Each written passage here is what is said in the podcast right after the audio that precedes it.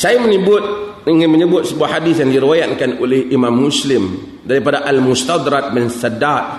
Ha, dalam satu majlis dalam majlis itu adanya Amr bin As radhiyallahu anhu. Dia kata annahu sami'an nabiyya sallallahu alaihi wasallam yaqul. Dia mendengar Nabi sallallahu alaihi wasallam bersabda taqumus sa'atu war-rumu aktsarun nas akan berlakunya kiamat dan orang Rom ialah orang yang paling ramai. Ha? Kiamat akan berlaku Rom merupakan manusia yang paling ramai. Rom ni bangsa Eropah lah. Bangsa Eropah yang kita tengok duk krisis sekarang dia pun juara dalam dunia ni lah. Ha? Saya tulis dalam satu artikel saya saya kata saya rasa mungkin China akan menjadi antara negara Kristian terbesar dalam dunia disebabkan saya tengok aktifnya gereja-gereja ni menawan orang-orang Cina terutama yang berada di Eropah bagi training dan macam-macam. Saya hadir banyaklah mingguan perjumpaan Bible ni. Saya tengok banyak kan orang Cina yang aktif daripada negara mereka yang dilatih bersungguh. Kalau dah kenal kita tu telefon supaya pastikan kita hadir program mereka. Dan mereka walaupun menghadapi mereka menghadapi tekanan di Cina di seksa dan seumpamanya tapi Kristian agama yang pantas berkembang di China sekarang. Kita pergi ke gereja dia kata are you hungry for God? Nah, kalau terjemahnya adakah awak lapar Tuhan lah kan. Tapi katanya maksudnya adakah kita manusia kehausan uh, spiritual ya. So dalam bagi pada negara seperti China yang mana negara itu tak ada sebelum ni komunis mari satu agama dan kejam kasih sayang hilang datang Kristian ambil tempat dan ramai Kristian ramai orang Cina uh, yang masuk Kristian. Hmm? dan dia akan berkembang agama Kristian di Cina. Itu biasalah. Siapa yang bekerja dia dapat. Orang Islam duit kita banyak minyak kita banyak semua kita banyak. Tapi kita tak kerja. Kita tak kerja. Kita tengok macam mana orang Kristian ni? Nak kata apa dia buat kerja? Ini yang hak. Orang buat kerja. Kita yang akan dipersoalkan. Dia percaya. Terutama evangelis. Dia percaya bahawasanya dia dia dia bertanggungjawab untuk menyampaikan risalah dia. Kita dunia Islam tak bekerja. Nabi kata kiamat akan berlaku. Rom merupakan manusia yang paling ramai. Sebagian para ulama menafsirkan hadis ni bermaksud ramai itu ramai jumlah. Tapi kalau kita tengok sekarang ni antara yang bangsa ramai Cina ramai. Kan? Saya ingat Cina ni satu penam daripada penduduk dunia kot. Kau lebih. Ha? Melayu ramai. Melayu pun hebat. Saya tengok ada artikel apa kata Melayu ni semua keturunan Zulkarnain, keturunan Melayu semua pakai Nabi Ibrahim pun katanya Melayu juga. Oh, hebat. Tapi mereka sepakat dengan saya bahasanya Melayu ni keturunan Nabi tapi Nabi Adam lah. Ha?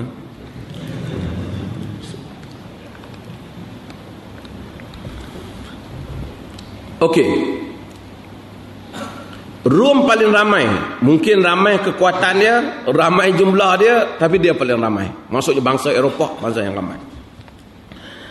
Amr bin As radhiyallahu an. Amr bin As ni terkenal sebagai sahabat Nabi yang pandai dalam politik. Dia terkenal dengan diplomasi dia, hubungan diplomatik dia. Sebab itu semasa Nabi wasallam hantar para sahabat pergi ke Habsyah Masa tu Amr bin As masih lagi di pihak Quraisy. Dia masih lagi menentang Islam. Apabila nak pujuk Maharaja Habsyah Ashamah Najasyi itu, Quraisy hantar Amr bin As. Karena Amr bin As boleh bercakap dengan orang bangsa luar. Amr bin As ada pengalaman yang besar. Nabi SAW pun apabila Amr bin As masuk Islam, Nabi lantik dia pergi Bahrain. Nabi lantik dia Nabi bagi jawatan kepada dia untuk memimpin orang Islam. Eh, bahkan banyak kes uh, yang mana sahabat mula syok bila am pegang jawatan ni sebab nampak dia baru. Uh, tapi terbukti akhirnya walaupun dia orang petikai dia bila kes dibawa kepada Nabi, Nabi berpihak pada dia. Ternyata dia punya skill, leadership dia itu bagus. Yang Nabi pun puji dia. Amr bin As dia dengar hadis ni. Dia tak dengar daripada Nabi. Dia dengar Al-Mustadrat bin Saddad Syaddad radhiyallahu an cakap hadis ni. Lalu dia bertanya kepada Ibn Syaddad, "Betulkah kau dengar hadis ni daripada Nabi sallallahu alaihi wasallam?" Ha? dia kata ya dia dengar daripada Nabi sallallahu alaihi wasallam. Kata Amr, "Amma la in qulta dhalika fa inna fihim la khisalan arba'ah." Adapun jika engkau kata macam tu kata Amr bin As, sesungguhnya pada bangsa Rom itu ada empat ciri. Yang dia perhatilah. Empat ciri ini empat ciri yang baik dan dalam hadis ni eh, dalam riwayat Muslim sagi Amr bin As tambah lagi ciri hak satu lagi yang nombor lima. Yang pertama kata dia innahum la ahlamun nas 'inda fitnah mereka orang yang paling santun apabila berlakunya kekacauan. Maksudnya di kalangan rakyat di kalangan pengurusan mereka bangsa Eropah ni kalau berlaku apa-apa fitnah di kalangan mereka mereka pandai nak menguruskan fitnah itu. Nak memastikan tak kena. Kita tengok Eropah contoh sekarang. Contoh dulu banyaklah yang live punya contoh. Sekarang krisis ekonomi mereka dahsyat Bukan saja Greek, Spain menghadapi masalah dan kemudian akan pergi ke Itali dan seumpama hanya Germany yang nampaknya kukuh dan sekarang IMF masuk kerana kalau tidak habis negara-negara runtuh. Tapi mereka siang malam bermusyarat nak elak kawan ni lari keluar walaupun ada kepentingan ekonomi tapi mereka bersatu untuk tolong kawan ni nak tolong kawan ni supaya nak pastikan euro mereka tu tak jatuh dan mereka ayat mereka akan bangkit sensitif mereka dalam masalah ekonomi. Mereka nak hidup. Tak macam orang Islam. Kita ada nas ukhuwah Islamiah kebuluran di Somalia.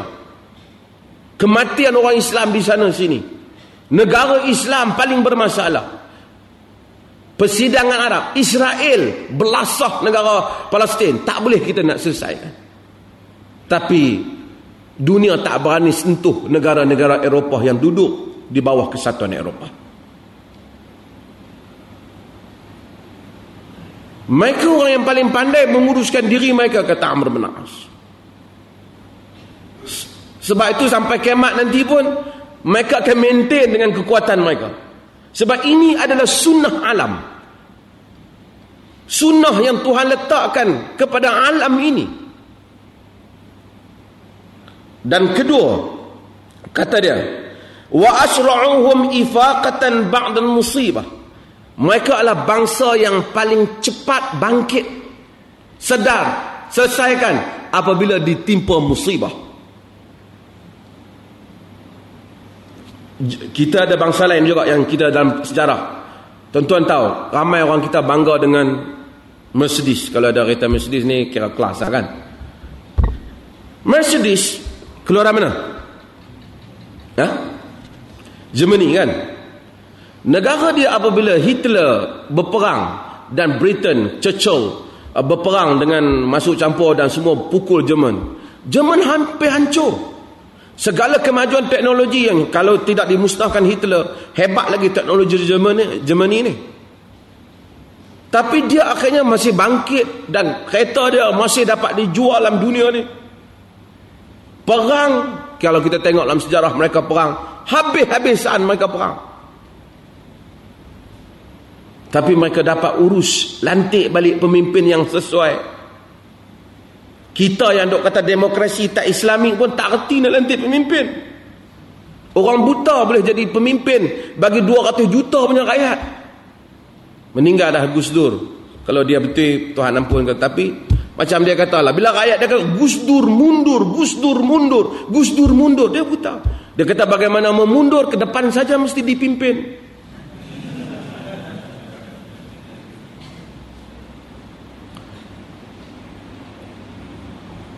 Dia Jepun juga sama. Ini bangsa yang berjaya. Hiroshima dan Nagasaki. Dia kena bom atom tapi kereta Jepun eh kalau negara yang gempa bumi macam Jepun selalu ni kalau kena negara kita tersadai lah. Negara dia bukan banyak tempat boleh duduk. Tapi dia buat negara tu sehingga dia boleh mendahului orang lain.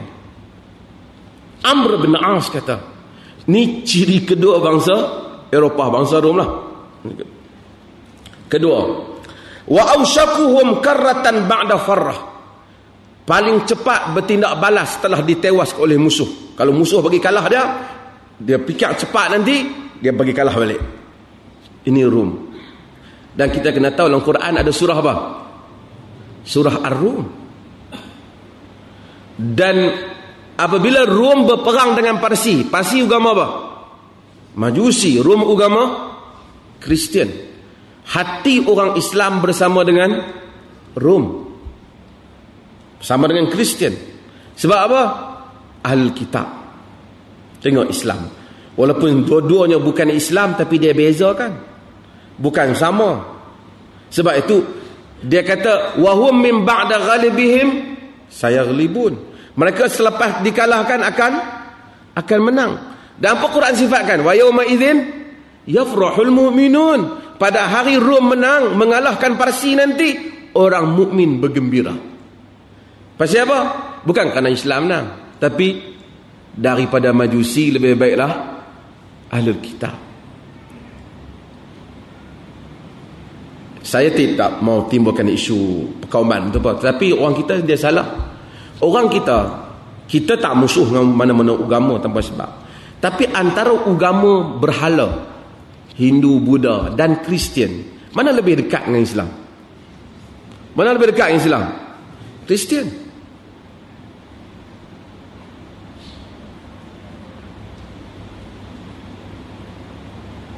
Quran sifatkan padri-padri Kristen aqrabahum mawaddatan lil ladzina amanu.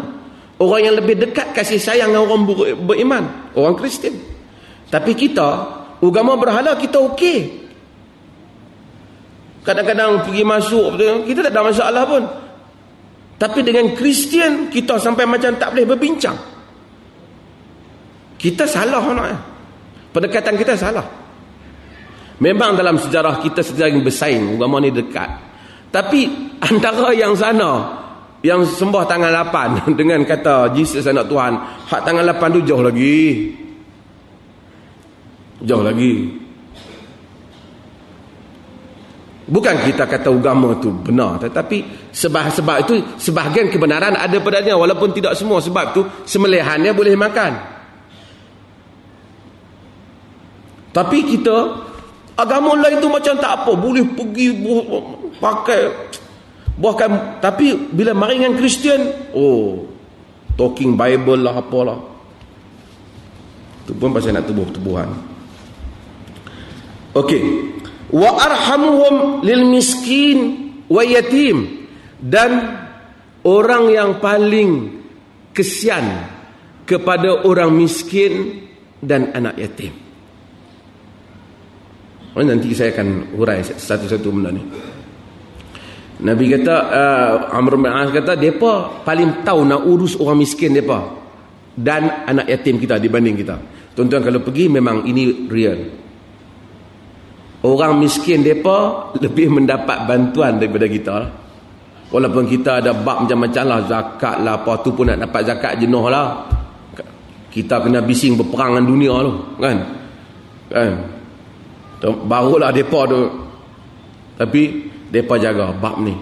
Depa lebih sensitif. Kita mungkin tak kita tak suka dengan polisi luar mereka terhadap Islam. Tapi ini soal mereka sesama mereka. Binatang mereka lebih mendapat penghargaan daripada manusia kita di dunia Arab. Yang Hafiz Abdul Asad bunuh percuma. Kita tahu di walaupun orang Islam rasa orang Islam petikai mereka. Ada benda yang kita tak setuju dengan mereka. Tapi ramai orang Islam lari pergi negeri mereka. Orang Pakistan boleh dikatok secara percuma mati macam tu di Pakistan dan boleh dibeli di mahkamah dia. Tapi seorang Pakistan yang dipanggil oleh orang kulit putih Paki. Paki ni satu panggilan yang dia anggap hina tapi sebenarnya betul tapi tak, dia tak mau macam dia panggil niger niger ni betul negro lah tapi dia tak boleh. Perkataan tu dianggap macam hina macam kita weh bangla. Bangla ni betul sama dengan paki lebih kurang begitulah kot. Jadi dia boleh bawa benda tu ke mahkamah. Kalau dia driver taksi, kawan yang masuk tu mabuk, kata dia boleh tetap boleh bawa ke mahkamah. Walaupun kita komplain dia banyak, tapi dari segi hak rakyat itu, dia jaga lebih pada rakyat orang Islam. Ha, dia jaga lebih Dan wa khamisatu hasanatan jamilah. Dan yang kelima itu ialah ciri yang sangat baik, ha, kebaikan yang sangat cantik kata Amr bin As. Wa amna'uhum min zulmil muluk. Dan mereka adalah orang yang paling menghalang kezaliman raja-raja. Ini bangsa Eropah walaupun dalam sejarah Eropah ni macam-macam lah. Tapi dia ini menyebabkan mereka tahan dalam rekod mereka. Saya ingin menyebut beberapa perkara yang disebut oleh oleh oleh oleh oleh Amr bin As. Antaranya ialah masalah kenapa Islam penting untuk jaga hak. Nabi saw kata, Nabi ajak orang Islam, tapi orang Islam tak masuk dalam dalam tak laksana dalam dunia orang Islam. Nabi kata, "Inni uharriju haqqad dha'ifain." Aku haramkan, jadikan berdosa siapa yang mencemar hak dua golongan yang dhaif. Yang pertama, haqqul miskiyat, haqqul yatim, hak anak yatim. Yang kedua, hakul mar'ah, hak wanita. Ini dua benda. Hak anak yatim bila dia meninggal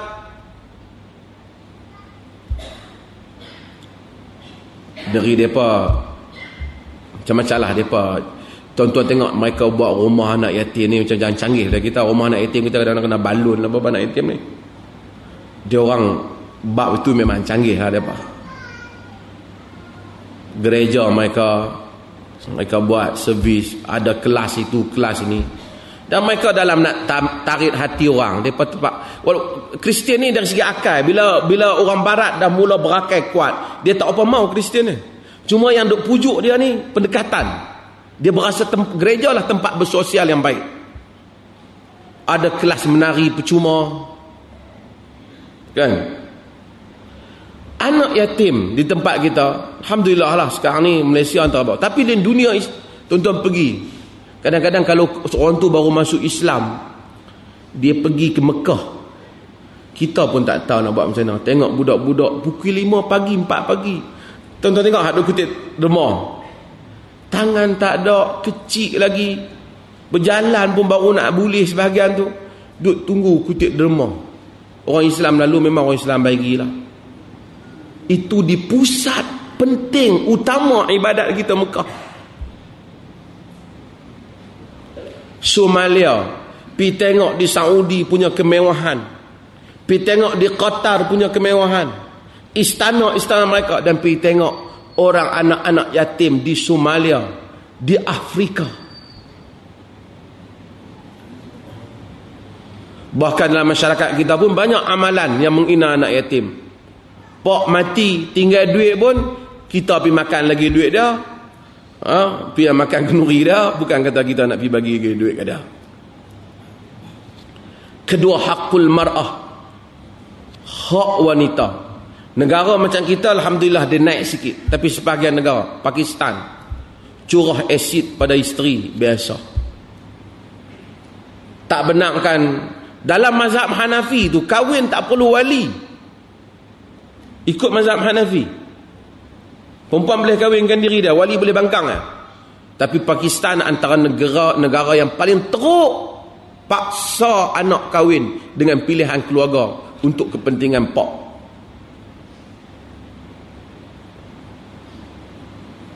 Wanita tak boleh uh, wanita miskin tak boleh kerja. Saudi tak boleh kerja sebab sebahagian daripada fatwa ulama mereka. Hak patuah, hak bagus-bagus lah. Tak boleh mandu kereta. Fatwa tak boleh mandu kereta ni pun fatwa yang menjadi lucu seluruh negara, dunia. Haram wanita memandu kereta di Saudi. Fatwa, itu fatwa. Bukan larangan GPJ. Itu fatwa. Kita hormatilah segala fatwa yang lain. Tapi saya rasa untuk meletakkan benda tu di bawah pahaman agama mungkin kena dirujuk semula untuk dilihat. Kerana wanita bila naik kereta ni membahaya, mendedahkan pada Yang mendedahkan ni maknanya benda-benda yang lain. Pada zaman Nabi, wanita naik kuda. Ada wanita naik unta. Macam mana? Unta dengan kuda lebih bahaya lagi. Daripada naik kereta. Saya hormati itu hak berfatwa. Tetapi mungkin kena dilihat semula pada konteks yang ada. Okey. Hak wanita. Nabi kata Nabi bagi amaran. Termasuk kita pun orang lelaki. Tampak bini. Maki bini dengan perkataan yang tak layak. Ni tak padan lah kalau mengaji sunnah. Duduk pergi kata kat bini lebih kurang. Dia boleh kata kat bini dia dajjal. Dajjal ni keluar akhir zaman je. Takkan bini dia keluar akhir zaman.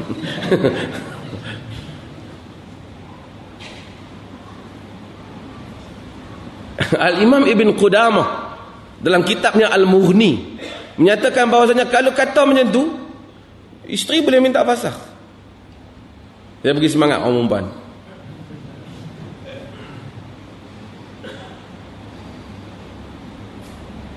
Orang ni memanglah bila orang lelaki ni mestilah cengih sikit pada orang perempuan. Biasalah. Kalau orang lelaki kita suami macam saya kata sampai tak cicak pun takut, lipas pun takut, tak padan nak jadi suami. Mesti dia lebih. Kalau bini dia takut terkejut kat lipat, laki pun lompat atas bini takut kat lipat, tak padalah. Memang tak padalah, tak layaklah nak jadi suami. Mestilah cengih sikit lah suami pada isteri. Nampaklah dia punya leadership, bolehlah bergantung kat dia. Tapi lelaki muslim tak maki orang. Apatah lagi nak maki isteri dia dengan perkataan yang huduh. Perkataan yang tak diucapkan. Nak marah-marah Kata apa hang tak faham sangat ni? Boleh lah. Pekak badak telinga aku. Eh, jangan. Badak ingat pekak tu tu. Tak pekak. Tak tahu.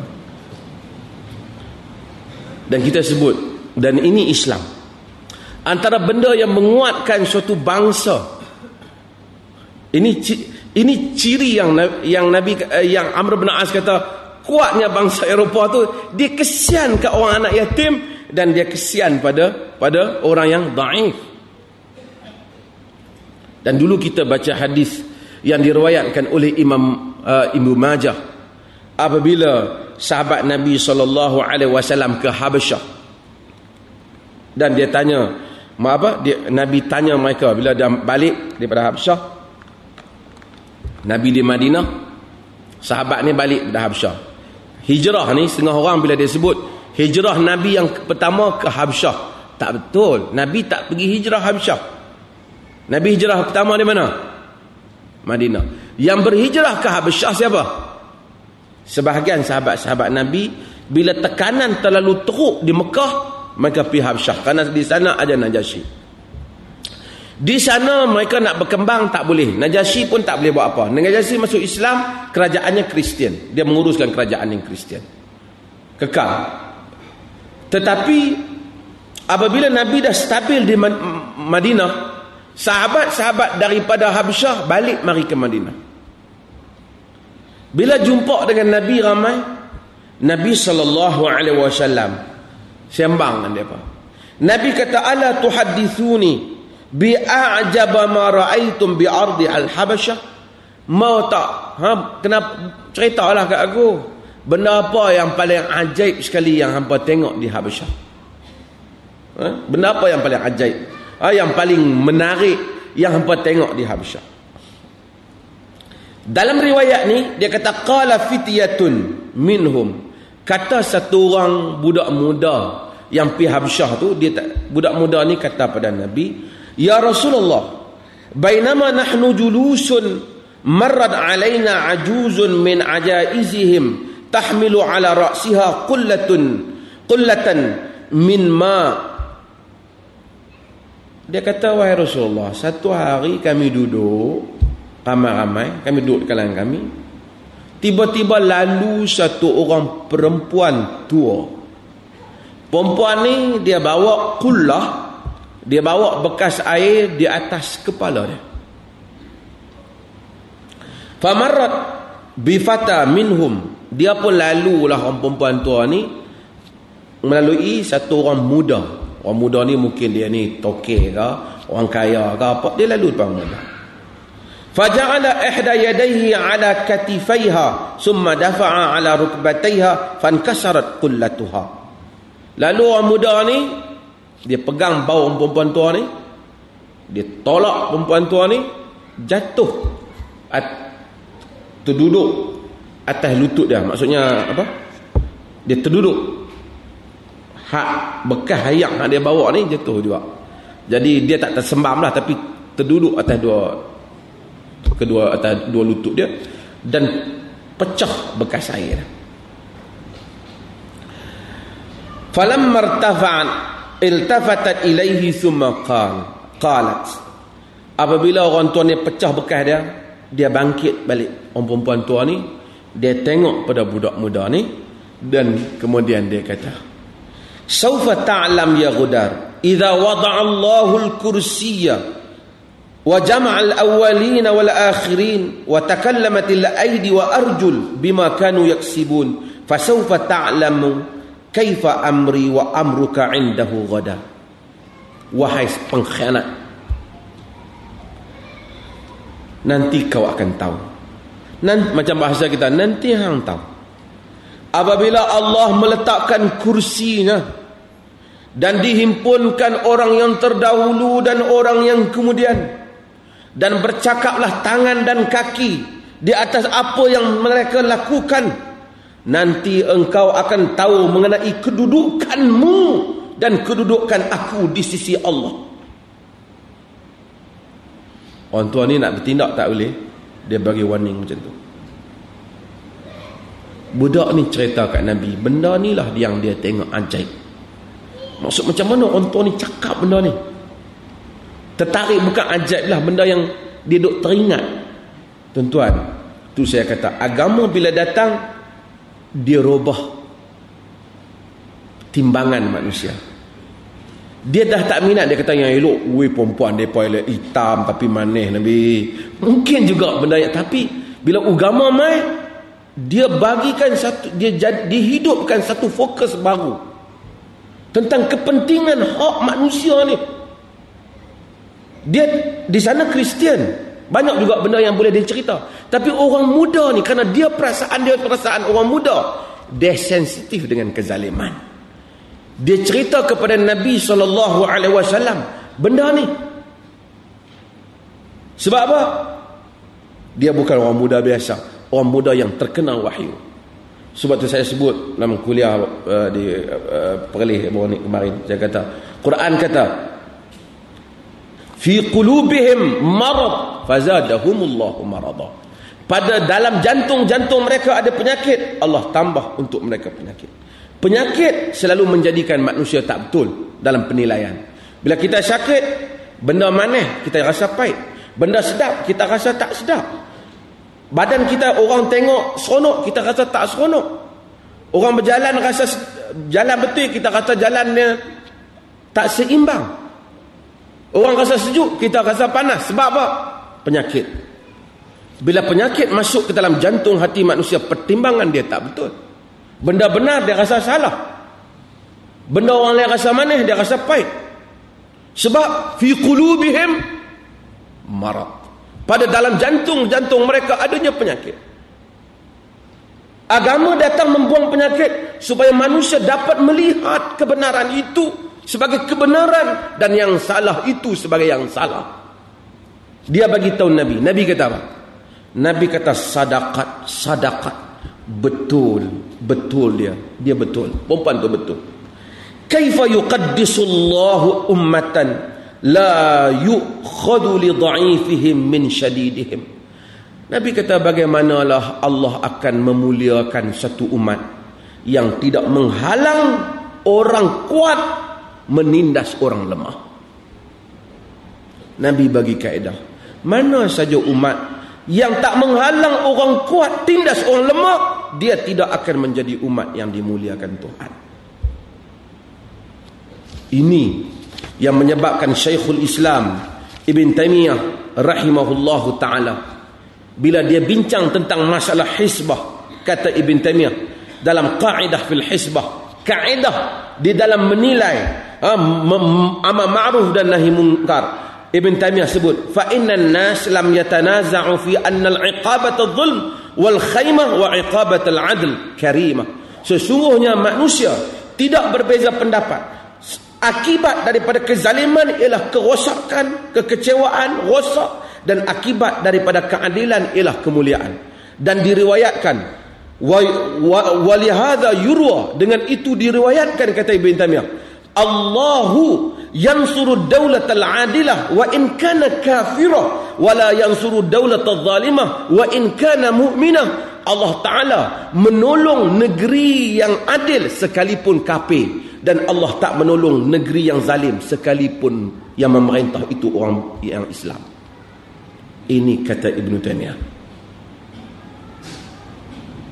Sebab apa Allah tak tolong dunia Islam? Arab semua sebab dia sebab apa kita tahu pasal apa barat semua kemewahan mereka dapat sebab mereka Allah tolong mereka kerana mereka menegakkan hak orang-orang yang lemah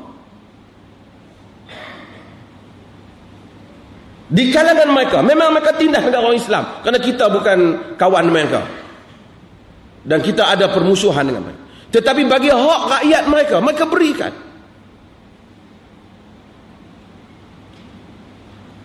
Kata Ibn Taymiyah, Allah tolong negara yang adil. Sekalipun pemerintah dia kapir. Sebab itu kita tengok sebahagian negara kapir, Jepun lebih menikmati. Jepun pemimpin dia. Kereta api tergelincir pun letak jawatan.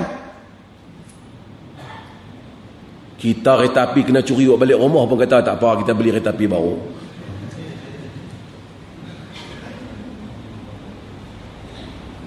Sebab sebab apa? Sebab apabila dia tegak kerana pemerintahan asasnya adalah ke keadilan.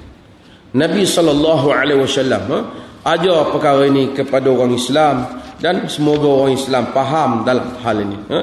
Dan Nabi kata yang uh, uh, uh, dan Amr bin As kata ciri yang berikutnya masa lagi saya bukan buka soal jawab ialah mereka inu amna'uhum min zulmatil muluk orang yang paling menghalang kezaliman raja-raja. Dari mereka mereka larang walaupun dulu banyak juga kezaliman mereka tapi mereka bertindak dan mereka halang.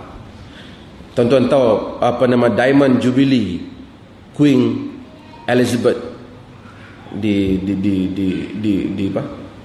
Di di di, di UK uh, di Britain sekarang. Dan tuan-tuan tahu bila Queen dia taklah hebat mana tapi BBC sentiasa tunjuk lah Queen dia belanja saya ingat sebulan uh, setahun 32 juta pound kerajaan belanja untuk dia. Tapi harta Queen yang masuk balik ke dalam negara berpuluh kali ganda duit tu. Dia bayar full tax. Apa saja teks tanah dia semua dia bayar. Sebahagian harta-harta warisan dia balik khazanahnya kepada negara. Pun begitu apabila nak mari diamond jubilee ni dia nak minta lah supaya dapatlah pada dia kapal pesiaran yak tu. Satu untuk dia. Dah kapal dia dah rosak yang lama. Kerajaan buat undi. Kita nak bagi ke tak ke dia? Pasal ini duit public money duit orang awam. 64% kata dia tak berhak dapat sebab ekonomi tak bagus dan dia tak diberi dan pejabat Perdana Menteri siakat kerajaan tak boleh bagi pada Queen dalam keadaan ekonomi sekarang kerana ini membabitkan duit orang. Mau kena demonstrasi?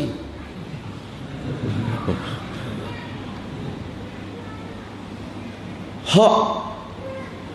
Dalam dalam kalau kita tahu so saya sebut orang kata dalam sejarah monarki Britain ni memang dia berjasa di segi kita dia tak berjasa lah dia tawan negeri dia takluk negeri kita tapi matahari tak tak pernah tenggelam di dalam British Empire. Sebab apa? Dia tawan habis dunia ni. Habis dunia hak dia tawan khazanah dia bawa balik ke Britain. Tu yang dia podok. Kadang-kadang orang kata rakyat dia bosan ramai rakyat luar duk main negara mereka. Kata padan dulu hampa duk pindah orang kan? Tapi tak apalah kan? Tapi yang pentingnya kekayaan dia buat balik. Rakyat dia kaya. Hari ini bila mereka rasa tak tak patut lagi kerajaan itu ada uh, sistem monarki itu berkuasa macam dulu mereka persoal bahkan masa sambutan Jubilee baru ni ada juga demonstrasi minta supaya dibuang Queen. Kalau kita tak tahu jadi apa. Dia apa buat? Yalah, sebenarnya tak ada alasan pun. Bukanlah. Dia hanya pelah pelambangan lah dalam negara dia. Tapi dari segi jasa, dia banyak jasa. Ratu ni sendiri 60 tahun dia bagi servis kepada negara dia. Daripada zaman perang, masa Churchill, Winston Churchill ada. Dia ada dah. Dulu macam-macam dunia ni pelayaran tawan negeri orang buat balik khazanah semua adalah monarki Britain pun begitu rakyat kata stop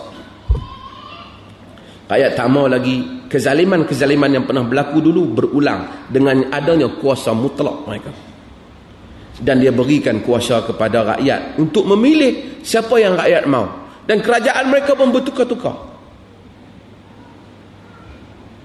Saya bukan puji semua yang mereka buat. Ada yang baik, ada yang tak baik.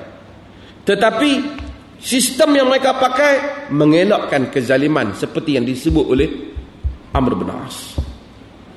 Maka dengan itu mungkin di samping kita tak bersetuju dengan barat ni banyak benda, value mereka yang tak sama, mereka pendedahan wanita lah apalah yang kita rasa mencanggah dengan moral yang Islam banyak pada kita, tapi mereka ada nilai-nilai yang seperti yang Amr bin As sahabat Nabi sebut menyebabkan mereka mampu bertahan untuk menjadi bangsa ataupun untuk menjadi masyarakat yang kuat dalam dunia ni. Sebab mereka menunaikan hak-hak awal dan insyaAllah kita buka pada sesi uh, perbincangan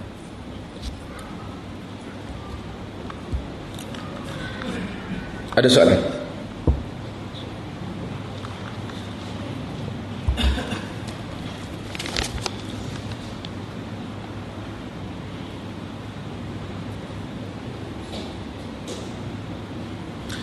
Kalau Allah nak manusia taat, patuh dan bertakwa kepadanya selalu, kenapa Allah tak ciptakan manusia ni macam cipta malaikat je? Bahasa canggih. Cipta manusia dia awal dalam apa ni? Kelompok yang banyak dan cipta manusia tanpa apa ni? Nafsu. Nafsu eh? Allah cipta malaikat dan dia ciptakan manusia dengan hikmah ilmu Allah pertama Allah maha mengetahui dari segi ilmu dia mengetahui dan kehendak Allah tidak boleh dipertikaikan tetapi kita mengetahui bahawasanya Allah tidak pernah menciptakan sesuatu benda sia-sia afa hasibtum annama khalaqnakum abatha adakah kamu sangka kami ciptakan kamu sia-sia Quran kata no that never happen benda tu takkan berlaku Allah tak ciptakan sia-sia. Malaikat Allah ciptakan dengan sifat dia. Dan Allah tidak memerlukan malaikat. Tapi dia cipta malaikat. Adakah kalau malaikat malakul maut tak dicipta maka tak ada siapa nak ambil nyawa orang maka ramai orang tak mati? Dah. Malaikat memerlukan Allah. Allah tidak memerlukan malaikat. Tapi dia ciptakan alam ini dengan sistem. Dunia ni dengan begitu luas. Bumi hanyalah debuan daripada galaksi yang begitu luas dan entah berapa banyak lagi galaksi dalam dunia ni dikatakan trilion mungkin lebih dari trilion bagaikan pepasir di lautan. Kerajaan Allah Azza wa Jal. Dia menciptakan. Dia cipta malaikat dia tahu yang ni. Sebab tu malaikat dia tak reward. Dia pun tak bagi malaikat ada nafsu. Dan dia pun tak bagi malaikat ini Oh, ada kehendak nak makan kau nak teringin nak makan toyam kau teringin nak makan. Tak ada. Tapi dia bagi manusia ada benda yang malaikat tak ada. Kesedapan, keenakan yang manusia nak. Dan dia bagi manusia kuasa memilih. Dan dia buat dunia ini sebagai pentas untuk manusia dengan sifat itu. Dengan sifat nafsu ni Maka manusia akan kena pilih kadang-kadang antara taat dengan lawan Tuhan. Kemudian dia buka peluang untuk taubat. Dan dia buka peluang ampun jauh lebih banyak daripada peluang dia dia marah. Inna rahmati sabaqat ghadabi kata Allah dalam hadis kursi. Sesungguhnya rahmat aku mendahului murka aku. Ini salahnya sebagian orang bila dia mengajak Tuhan kelihatan begitu bengis sekali. Tak betul. Allah memulakan semua surah dalam Al-Quran dengan Bismillahirrahmanirrahim. Melainkan surah At-Tawbah. Itu surah perang. Bahawasanya dia mengistiharkan sifat utama dia Ar-Rahman dan Ar-Rahim. Sayang, dia sayang. Kemudian dia ciptakan nafsu pada manusia. Dengan nafsu itu manusia ada kuasa memilih. Pada logik apa yang Allah bentangkan satu dosa satu do, maksiat satu dosa. Satu kebaikan sepuluh dan berlipat-lipat kali ganda. Itu sistem Tuhan buat bagi manusia. Tapi ramai juga orang masuk neraka lah. Dan rahmat dia. Yang ramai masuk neraka. Kita macam saya pernah baca tuan-tuan lah. Lagikan pelacur yang bagi minum anjing dapat keampunan dan masuk syurga bukanlah lepas-lepas bagi minum anjing tu terus pergi masuk syurga. Maksud akhirnya Allah bagi hidayah dan seterusnya. Ini kan pula manusia yang lain. Cuma Allah jadikan inilah ada hamba dia yang dia bagi ada kehendak. Maka ada pemilihan. Manusia genuine. Bila dia pilih saya nak yang baik dan saya malaikat no choice, tak ada pilihan. Dan tuan-tuan, antara orang yang taat kepada kita dengan terpaksa dengan orang yang taat kepada kita dengan pilihannya, mana lebih kita sayang? Mana lebih kita sayang?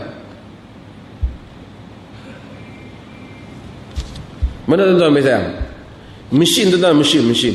Kata baguslah komputer ni taat sungguh kat aku kan aku tutup dia tutup juga tapi kalau anak kita panggil mai kita suruh dia buat hang ni mah bagus. Macam mana abah sayang kat komputer macam tu abah sayang kat tak mungkin lah kan?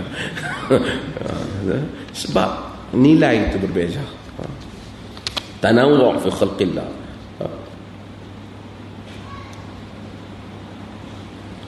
Ini banyak soalan ni. Kenapa Allah hantar Nabi Isa dan Nabi-Nabi sebelumnya? Kalau dah tahu Muhammad bin Abdullah tu Nabi terakhir dan ajarannya boleh diguna pakai jangka masa yang lama, apa salahnya Allah hantar saja pada agama eh? apa ni? Ajaran agama Musa dan Isa. Tak tahu tapi saya fahamnya maksudnya cukup dengan satu nabi sudah kan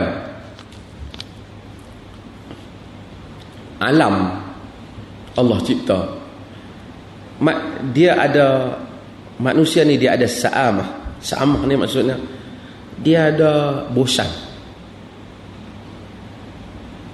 Hat, bila kita sebab tu kita ada tanawu' dalam ibadat kita ada rokok kita ada sujud lepas tu main Ramadan nak main Ramadan semua semangat Ujung-ujung Ramadan lemah balik.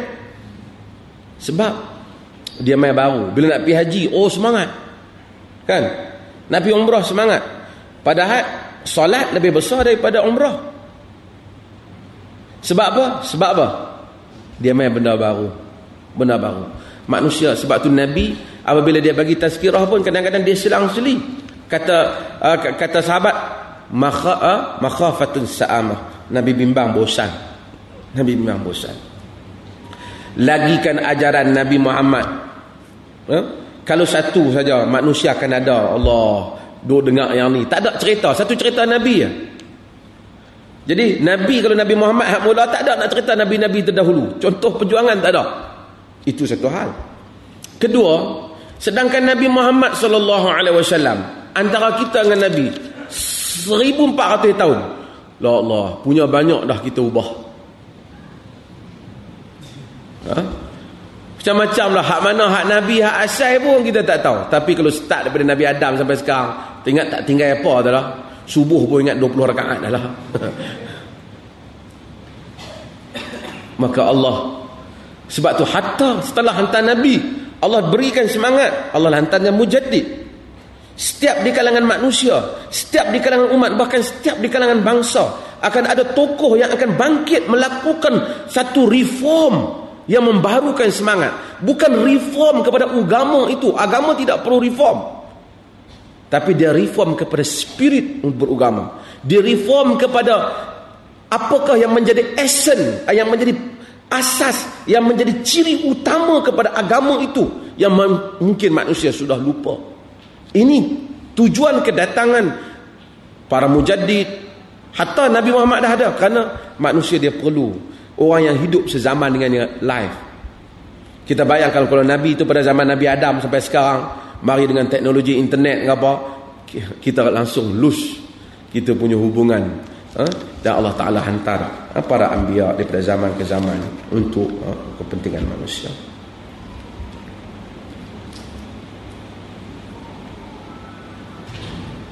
Sempena hari eh, Banyak soalan ni Hari memperingati Isra' Mi'raj Bolehkah Ustaz terangkan pergerakan Nabi dengan borak melalui penjelasan sains? Sains dapat menjelaskan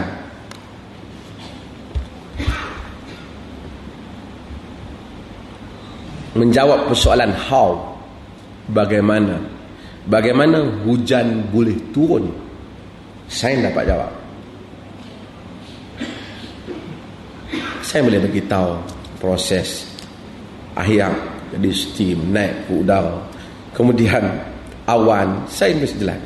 Tapi saya tak boleh menjawab dalam banyak persoalan why. Kenapa hujan turun di Malaysia lebih banyak daripada Sumatera?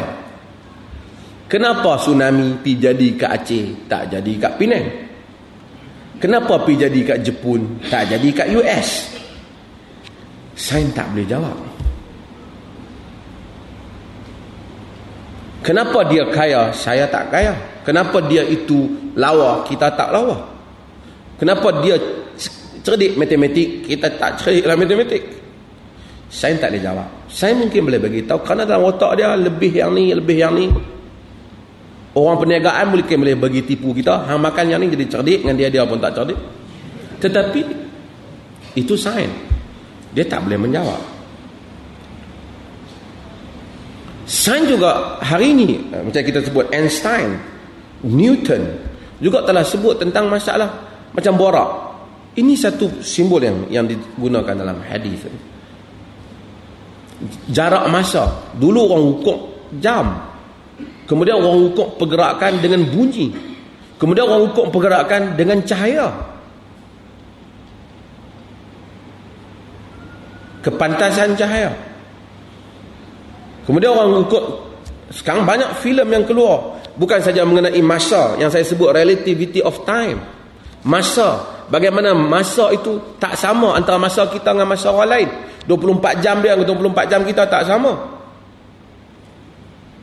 Kalau sama tuan-tuan, orang yang kena masuk kubur pada zaman Firaun, kena seksa azab kubur dengan kita, dia kata lamanya aku nak tunggu mana adil? Dah aku mati dulu. Kenapa aku tak dimatikan zaman kemudian? Aku masuk anak kubur sat dia kan? No. Pada jangka masa kita mungkin kita rasa panjang. Tapi pada di sisi dia yang duduk mungkin sama. Time tak sama. Sebab tu kita duduk satu, lama lamanya aku tunggu orang lama. Aku rasa aku pisat atas saat. Beza. Sebab itu, sains tak boleh, sains boleh kira, tapi dia tak boleh jawab. Apa yang manusia rasa. Mungkin kita tengok satu orang duduk atas katil, sakit. Allah, dia ni 9 tahun dah sakit, kesian kat dia. Mungkin dia hanya rasa macam 9 bulan. Dan mungkin ada orang Tuhan bagi dia sakit sebulan. Dia rasa macam 10 tahun.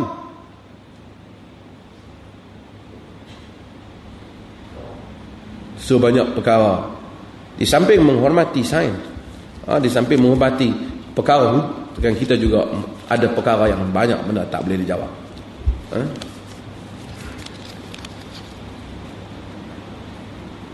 Kenapa hantu setan dan jin masuk orang dan berjaya dibuang oleh pengamal perubatan? Betul ya? Kenapa tidak hantu setan jin tersebut digunakan untuk tujuan ketenteraan seperti Nabi Sulaiman? Soalan canggih-canggih ya.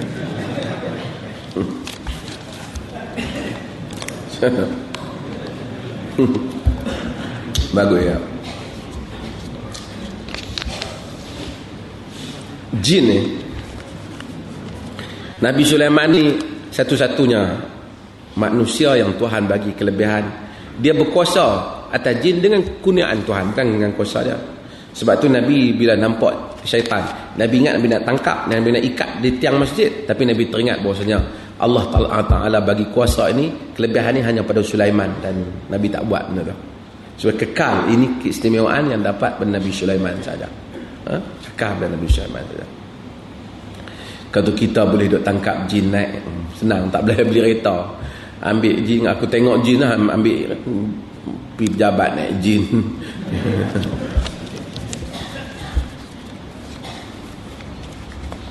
Dan tapi manusia berhubung dengan jin tak dinafikan kanu rijalun minal ins ya'udhuna bi rijalin minal uh, minal jin. Lelaki-lelaki di kalangan manusia yang meminta pertolongan di kalangan lelaki-lelaki di kalangan jin. Fazaduhum rahaqa. Dia tambah lagi kekarutan kesesatan.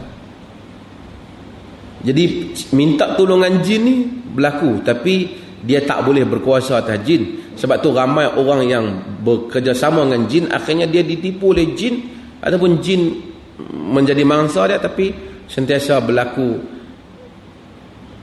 guna memperguna antara satu sama lain hmm? Tapi soalan ni bagus juga bagi kepada geng-geng silat hak kebal. Seorang kata silat kebal, tikam tak lut. Boleh meresap. Kalau depa ni sungguh ada, kita hantar depa pi Israel untuk depa perang di sana. Kita bayar seorang sejuta tak apa? Hantar pi 3 4 orang saya ingat cerah Israel tu. Tak habis tembok, puang-puang tembok kan. Cik, bangkit gabuh-gabuh ini. Lari tinggal. Tapi setakat boleh duduk main tunjuk kot tepi jalan ni, tak dia. Kan? Orang kita percaya benda tu. Ada orang kata bukan apa tu. Tu dia berkat ya Quran. Come on lah. Kalau benda ni betul berkat ya Quran.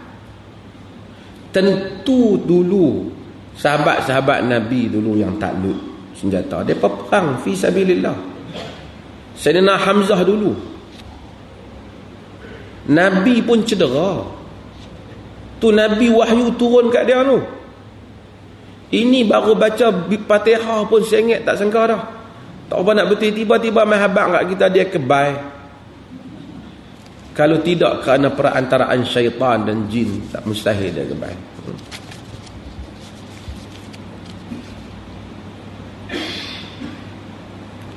Apa pendapat ustaz tentang nikah khitbah, nikah gantung? Apa maksud nikah gantung? Lepas nikah pergi gantung bini.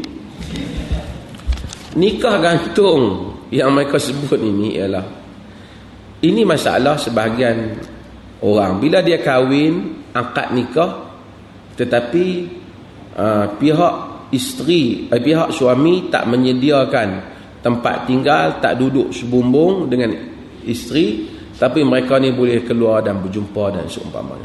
Saya katakan bahawasanya ini semua kerana kerana masyarakat. Pertama apabila satu orang telah akad nikah dengan satu orang perempuan maka sah untuk dia buat apa sahaja uh, yang dihalalkan bagi hubungan suami isteri. Kemudian setelah akad nikah wajib dia provide. Semua dia menyiapkan dia menyediakan tempat tinggal. Dia menyediakan makan dia menyediakan pakaian kepada istrinya. Melainkan isteri kata saya maafkan awak dan saya halal untuk awak tak siapkan untuk saya dalam tempoh setahun ini.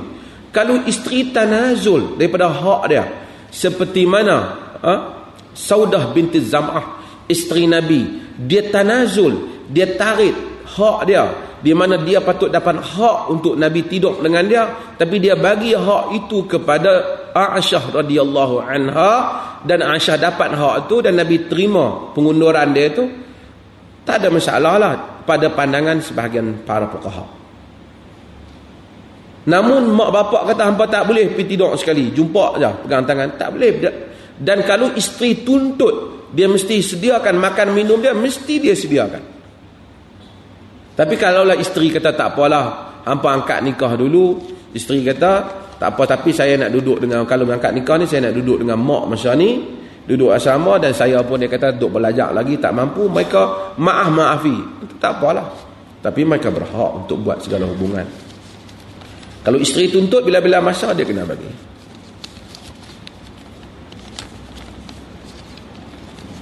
Adakah solat tahiyatul masjid di surau? Surau Arab panggil apa? Ha? Surau Arab panggil al-surau. Sebenarnya surau ni bahasa Melayu. Saya nak terjemah surau ni mungkin musalla kot. Tempat solat. Musalla. Masjid merujuk pada tempat yang mana diwakafkan secara tetap sebagai tempat ibadat yang tidak lagi menjadi milik sesiapa dah di situ. Ha? Melainkan tempat itu dikhususkan untuk salat. Bila tempat itu dikhususkan untuk salat yang bukan rumah orang, bukan pejabat orang, maka itu masjid. Bubuhlah nama surau ke, walaupun orang tak semayang Jumaat, dia tetap masjid. Kita pergi, kita salat dua rakaat. Tahiyatul masjid. Tapi kalau dia hanya diberi ruang oleh pihak pejabat untuk disemayang berjemaah. Dan bila-bila masa pejabat boleh ambil balik, hampa bersemayang tak lain. Ia bukan masjid lah. Di situ, kalau macam tu yang dimaksudkan surah, yang di situ tidak ada tahiyatul masjid. Tapi kalau di situ memang pemenan untuk tujuan ibadat, dia masjid. Walaupun dia pun tak boleh panggil masjid, dia petang agama tak bagi. Dia tak mengarama kata panggil al-surau. Tapi sebenarnya dia masjid.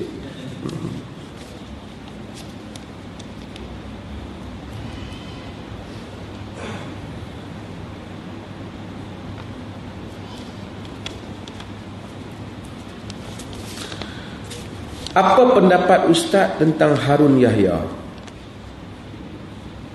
Harun Yahya. Adakah betul seperti yang dikatakan oleh Bilal Phillips bahawa dia bahawa Harun Yahya mempunyai agenda tersembunyi? Agenda tersembunyi ni susahlah pasal benda tersembunyi. Tapi kalau dia dah tahu tak tersembunyilah kita kata apa kita sangka orang ada hidden agenda? Tapi kita tahu macam mana hantau tersembunyi aku seorang hantau tak saya sebelum nak hurai Harun Yahya bila kita sebut sembunyi tersembunyi dia macam Allah itu tafsiran kita. Sebab itu orang yang tahu tentang munafik hanya siapa? Dia sahabat Nabi siapa? Huzaifah ibn ibn Yaman. Jadi sahabat pun tunggu kalau sekiranya Huzaifah Ibn Yaman keluar semayang pada jenazah tu, dia pun tahulah dia tak munafik lah. Kalau Huzaifah tak keluar, dia munafik lah. Sayyidina Umar sendiri dia tanya Huzaifah, aku termasuk orang munafik ke tak? Punya takut. Sebab orang munafik tak tahu dia, ni ni pun ada benda yang tersembunyi. Dalam dunia sekarang, terutama dunia YouTube, dunia internet, Facebook, semua orang hukum ramai orang lain. Kau ni kata kau ni, kau ni kata kau ni, kau ni kata kau ni. Macam-macam. Tapi kita diajar oleh agama hanya berinteraksi dengan fakta. Nahnu nahkum bi zawahir wallahu yatawalla sarair. Kita hukum benda yang jelas. Hak benda rahsia kita tak tahu. Dia ni ada rahsia dia. Hampa tak tahu. Aku pun tak tahu. Kalau dia kata Dr. Hasri ni ada rahsia dia? Tentu ada. Tentu ada rahsia. Ha? Oh, tentu tak ada rahsia, robot tuan-tuan. Manusia ada rahsia dia, tapi rahsia tu elok tak elok Allah Taala Tapi kita bila nak hukum orang, kita hukum benda yang zahir. Zahir saja kita kata, selagi benda tu tak dibu boleh dibuktikan, kita susah nak kata. Ini first sebelum saya nak Bila Philip saya tak tahulah dia tahu hidden agenda atau apa. Tapi saya attend Harun Yahya punya satu seminar. Wakil dia mai. saya tengok pada kepandaian dia terang tentang sains teknologi ni nampak memang kemas ya. ada beberapa orang saintis dia duduk, duduk, duduk buat PhD ke Oxford duduk lawan dia pun nampak memuaskanlah jawapan dia tu untuk untuk untuk dia nak apa nak substantiate apa yang dia kata tu. Untuk dia nak buktikan apa yang dia katakan. Tapi habis tu saya bersembang dengan dia. Wakil Harun Yahya ni. Harun Yahya ni sendiri dia tak boleh bahasa Arab.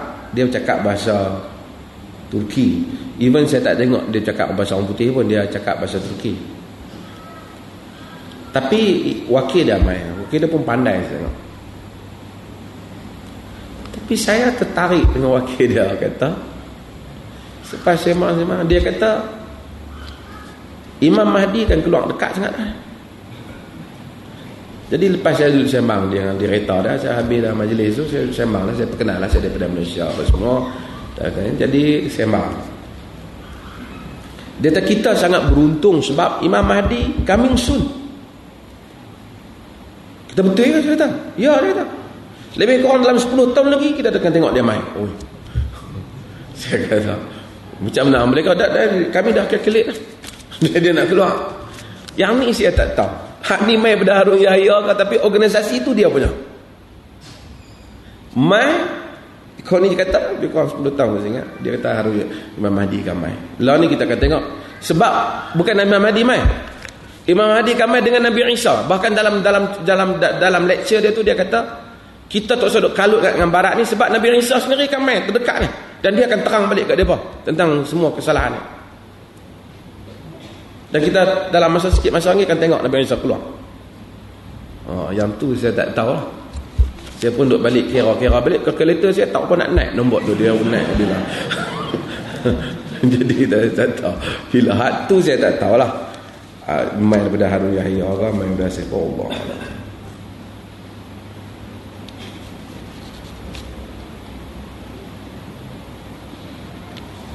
Sembelihan yang bukan dengan nama Allah. Adakah jelas pengharamannya? Bagaimana jika haiwan yang disembelih oleh non-muslim Jelas di hadapan kita? Halalkah? Apa soalan? Pertama, para ulama berbeza pendapat dalam hal ini. Ada mazhab yang menyatakan disyaratkan untuk bismillah Menyebut nama Allah apabila sembelih jika lupa tak boleh. Sembelihan tak sah. Straight. Ada panjang ni saya nak ringkaskan jawapannya. Ada mazhab kata wajib sebut nama Allah jika lupa dimaafkan.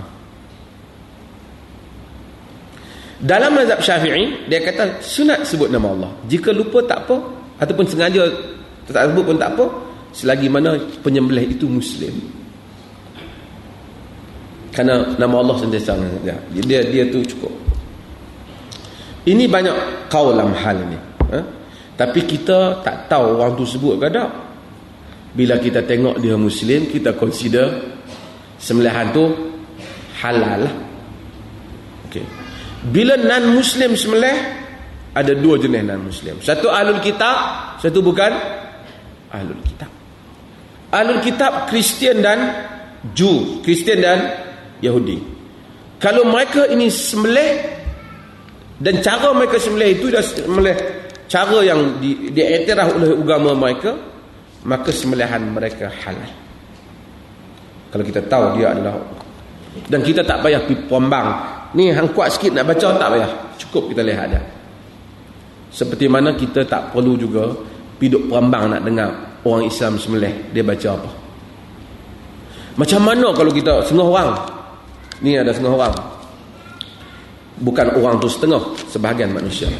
Aha. setengah orang dia kata macam mana kalau sekiranya dia ni tak bismillah sungguh kita makan benda haram lah. kita tak makan benda haram kita makan benda halal. Halal haram ni hukum. Bukan binatang tu Hukumnya halal kerana kita telah anggap dia halal berdasarkan kaedah hukum halal. Dia kalau katakanlah kita dia sengaja buat kenat kat kita. Masa dia nak sembelih tu dia kata, dengan nama hantu pada muka aku nak bagi dia makan. Katakanlah, ada mangkuk yang pi buat macam tu dekat kita. Adakah makanan tu haram bagi kita? Tak haram. Allah tak akan hukum kita dan kerana kita tak kita tengok dia muslim. Tapi kalau dia tu sendiri pergi makan, dia kena lah. Haram pada pasal dia. Dia yang tahu. Dia yang tahu.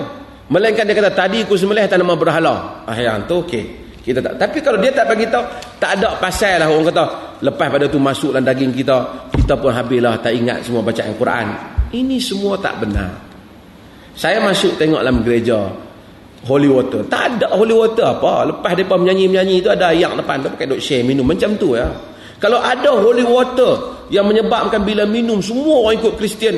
No, Kristian mengalami masalah di barat. Ramai orang tak mau. Church of Scotland terpaksa nak, nak benarkan padri yang gay. Kerana nak tarik komuniti dia mai. Kalau boleh orang dengan minum ayak semua kuat Kristian, dia bagi minum habis rakyat dia. Rakyat dia pun tak mau. Cuma tu dia untuk pujuk tu. Saya masuk kelas reading Arabic text di di saya masuk tumpang nak dengar uh, kelas ni kelas tahun 2 untuk University uh, apa nama College of Oriental Studies di di Oxford yang mengajar dia tu seorang kawan lah uh, Christopher, Dr. Christopher Melcher kawan so saya minta kat dia dia dia ni boleh harap lah. Boleh harap pun bagi saya cakap tak boleh. Boleh harap boleh lah kita kata kan. Kan? Boleh harap baca teks. Yang masuk budak-budak biasa siapa pindah orang putih tahu budak-budak orang putih ni tambah kalau panas sikit. Ih kita tak tahu tinggal baju dalam je kot kan? Perempuan dia apa semua kita tahu kalau dia masuk kelas. Ramai. Dia masuk pun baca pun pasal ni oh, pun ni pun belajar yang oriental punya. Pun belajar Arab teks Arab. Sebab pun akan kaji Islam kaji apa? School of Oriental Studies. Apa nama College of Oriental Studies. Okey dia saya tengok first day saya masuk saya minta saya duduk belakang lah. Duk tengok macam mana sistem dia pak. Dia bagi masuk-masuk dia bagi satu kertas, dia bagi skeping photostat daripada teks kitab-kitab lama. Uh, sekali itu ada teks daripada Ihya Ulumuddin Al-Imam Al-Ghazali. Dia bagi budak-budak. Orang putih. Perempuan dengan rambut ni bau mungkin tidur mandi gadak kita tak tahu. Seorang tu mula dia suruh baca. Seorang baca tiga tiga baris. Dia baca teks Arab. Walaupun ada salah baris. Tapi dia boleh baca. Dan kemudian disuruh terjemah dan maka terjemah. Perkataan-perkataan yang dianggap sebagai kunci. Macam perkataan zuhud. Perkataan tabi'in. Dia diminta pula ulas. Dan mereka boleh ulas. Ada saya mula-mula masa first student tu masa saya masuk dia ulas saya berfikir mungkin salah satu daripada parents dia ni mungkin Arab kot Kemudian dia bagi suruh next baca. Semua boleh baca. Cuma ada yang bagus ada marah. Tang baris itu ada salah lah.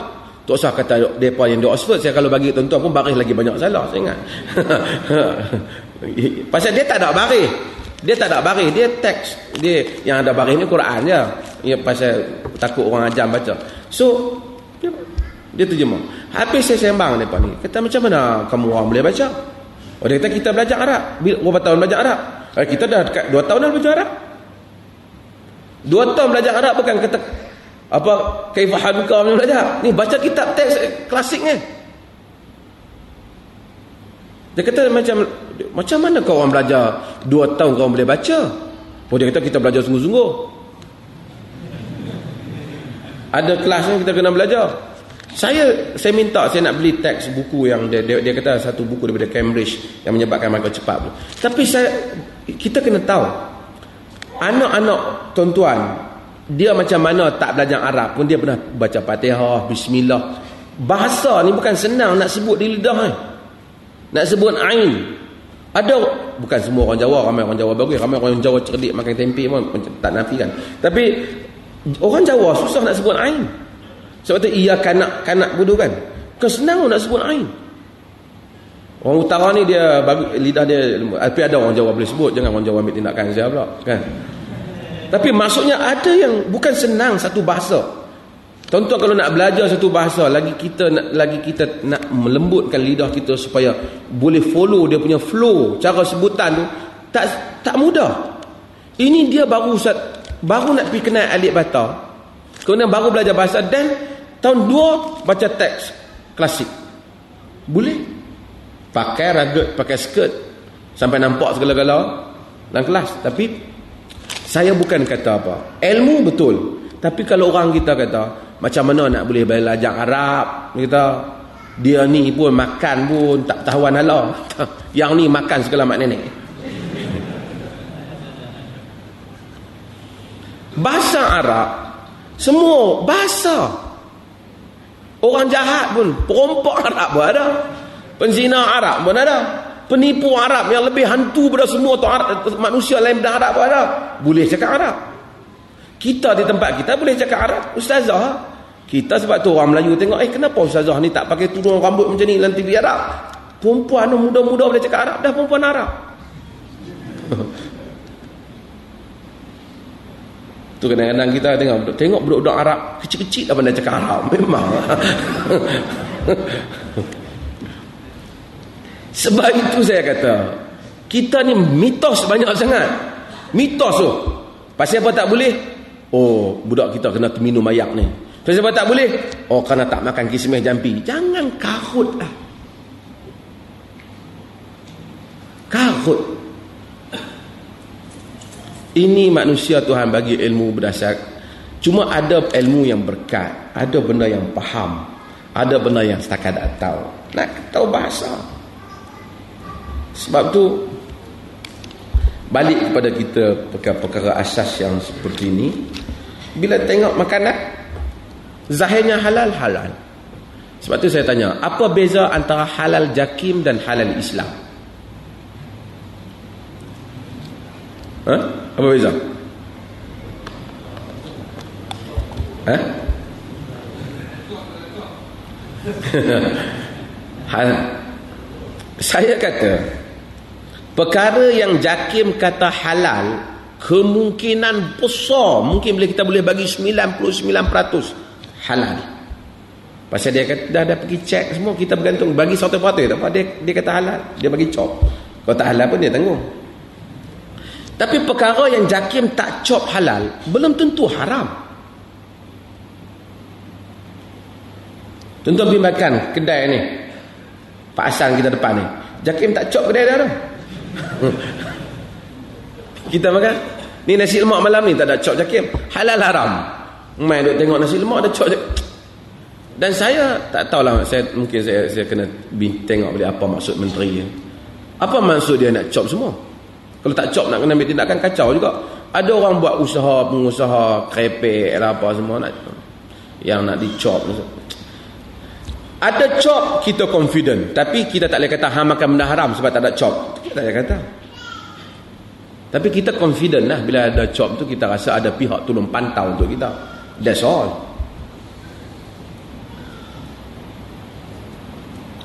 Mudah-mudahan apa Ada. Tuan-tuan malam ni tuan-tuan yang takut pasal ada nasi lemak. ya. Apa dia? Keadilan dulu ke demokrasi dulu?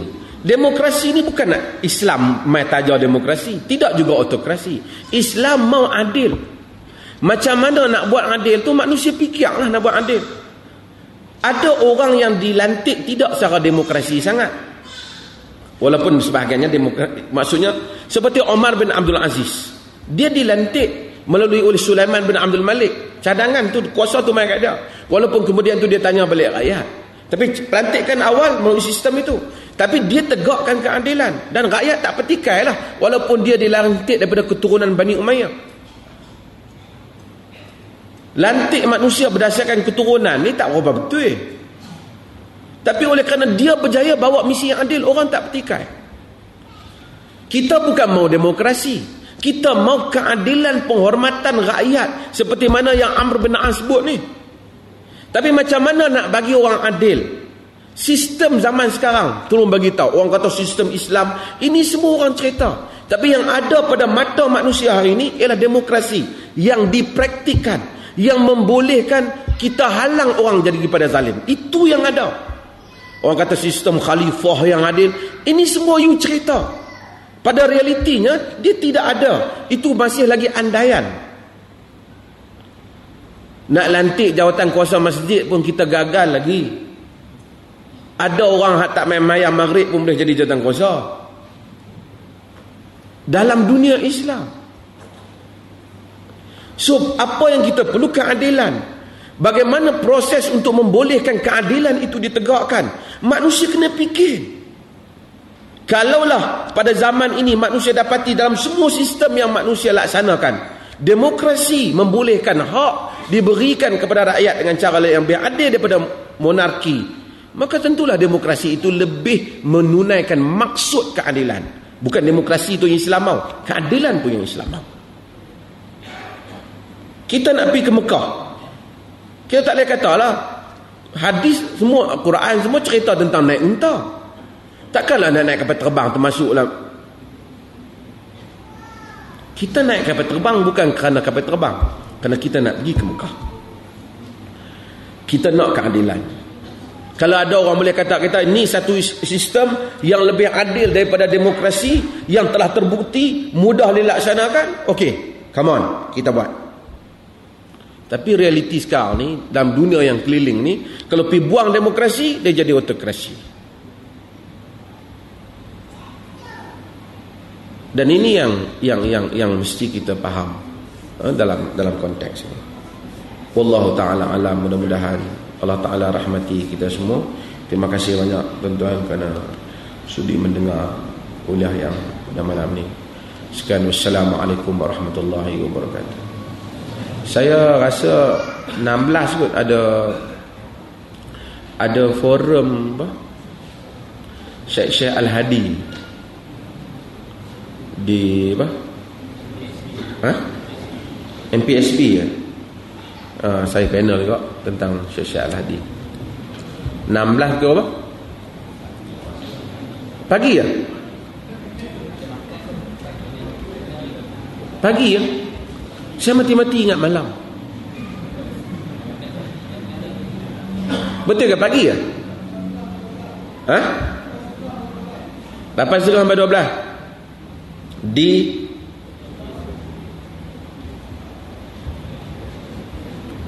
tuan-tuan semua dijemput. Di mana di mana tempat?